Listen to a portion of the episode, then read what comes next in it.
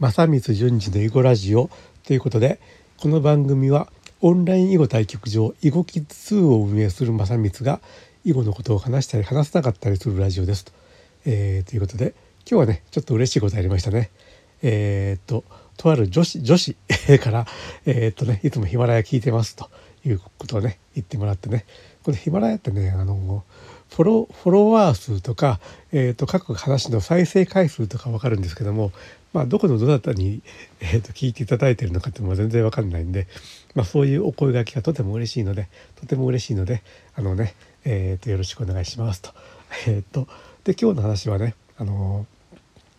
ここのところ囲碁と関係ない話が続いてたんで、まあ、久しぶりに囲碁のネタということで今日ねあのもう本当に NHK のニュースなんかでも取り上げられてるんですけども、まあ、囲碁の世界でちょっとしたニュースがありまして、えーと、小学生プロとして、えーと、これまでも注目されていた中村すみれ初段が、えー、本日の対局でね、えーと、松原大成六段を破って、えー、その昇段大将棋戦と昇段大将棋戦というのは、まあ、女流の女流名人戦とか女流本因坊戦とかそういうのを除いた男女混合棋戦の、えー、勝ち星がね通算30勝に達してですねで二段昇段を決めたと。まあ、明日3月16日付で中村すみれ二段の誕生になりますということなんですよね。まあ、中村初段あのプロになった経緯経緯というのがえっ、ー、とね英才特別枠っていうことで、まあ、才能のある小学生が、まあまあ、早くプロにしてプロの中にも生まれた方がねその才能をね伸ばすことができるっていうふうな趣旨で作られた、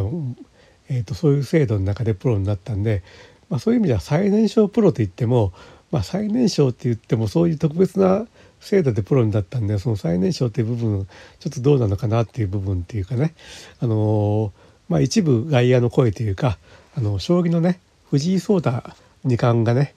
まあ、プロになって連勝してすごいえー、と話題になってフィーバーっていうかねだったのを羨ましがった囲碁界が、まあ、焦ってそういう、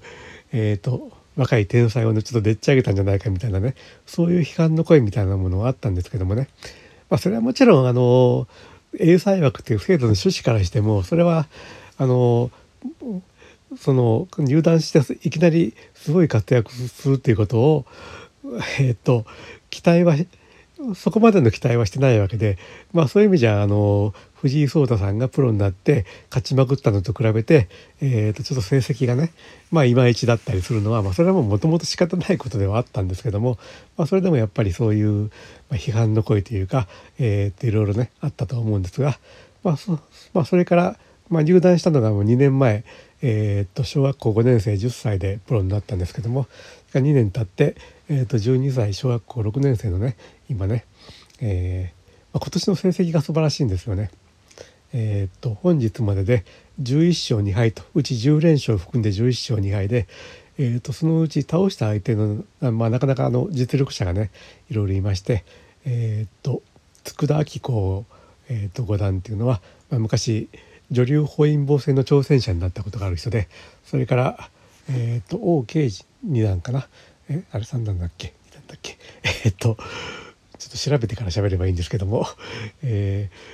ー、去年ねえー、と会津病院以外っていう、まあ、女流タイトル戦で挑戦者決定戦まで進んだ人ですよね。それから榊原文子六段っていうのは、えー、と昔女流覚醒というタイトルを取った人ですね。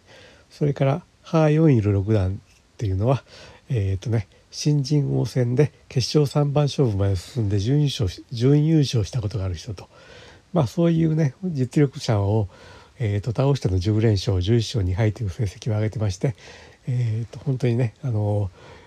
やっぱりねあの年代10歳11歳12歳というのはまあ伸び率っていうのがねすごいというかね、えーと、本当に日々強くなっていってると思うんですけどもまあそれで本当に最年少2段というねえー、と形で、えー、結果を出してくれたしこれからね4月から中学生になるんですけども中学校3年間でね、まあ、どんななんかとんでもないことをねやってくれるんじゃないかということを、まあ、期待をしていますということで、えーと、これをお聞きの皆さんもね中村すみれ初段まあ明日から中村中村すみれ2段ですけどもね、えー、の活躍については是非注目していただきたいなというふうに思っていますということでじゃあ今日の放送はねこれで終わりますと。はい、じゃあ英語囲碁界のね明るいニュースニュースということで中村純江初段が最年少二段を決めましたということでした。はい、ではまた、えーと、次回お目にお耳お耳にかかりましょうと。はい、じゃあ失礼します。はい、えーと最後まで聞いて聞いていただいてありがとうございました。